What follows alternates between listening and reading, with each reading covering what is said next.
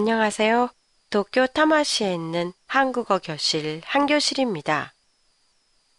얼마 전에 한국어와 관련된 모의 수업에서 어느 선생님이 요리의 어휘에 대해 발표하신 게 있었어요.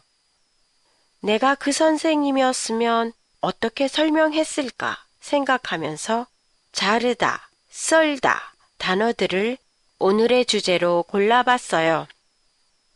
먼저 자르다 인데요. 거의 모든 것에 사용되는 가장 일반적인 기르의 의미예요. 가위로 머리를 자르다, 톱으로 나무를 자르다, 칼로 과일을 자르다 처럼 자르는 도구도 가위, 톱, 칼 등 다양하게 사용되지요. 또한 단지 사물을 자르다 이외에도 말을 자르다, 고토바오키를 사람을 자르다, 급인이 스르처럼 추상적인 의미로 사용될 때가 있어요. 그 다음으로 썰다는 주로 칼을 사용해 작게 자르는 것을 의미해요. 그래서 거의 대부분이 요리와 관련된 사물과 같이 쓰이지요. 무, 양파, 대파, 파, 떡, 당근 등을 썰다처럼요.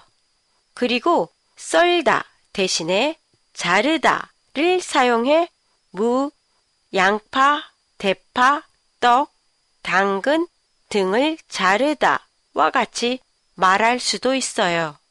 하지만 무채, 다이콩생기리처럼 잘게 자르는 경우는 무채를 썰다 로만 말해요. 또 하나의 비슷한 예로 고기를 썰다, 고기를 자르다가 있어요. 고기를 불고기용이나 그보다 더 크게 자를 경우는 고기를 자르다이고 육회에 쓰이는 고기처럼 작게 자르는 경우는 고기를 썰다가 되지요. 마지막으로 배다 가 있는데요. 긴 모양을 한 것을 비스듬하게 자르거나 수평으로 자르는 것을 말해요.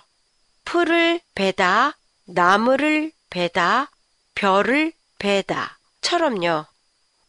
풀이나 잔디는 잘라서 길이를 짧게 하다를 뜻하는 깎다로도 받고 풀을 깎다, 잔디를 깎다 라고 말할 수도 있어요.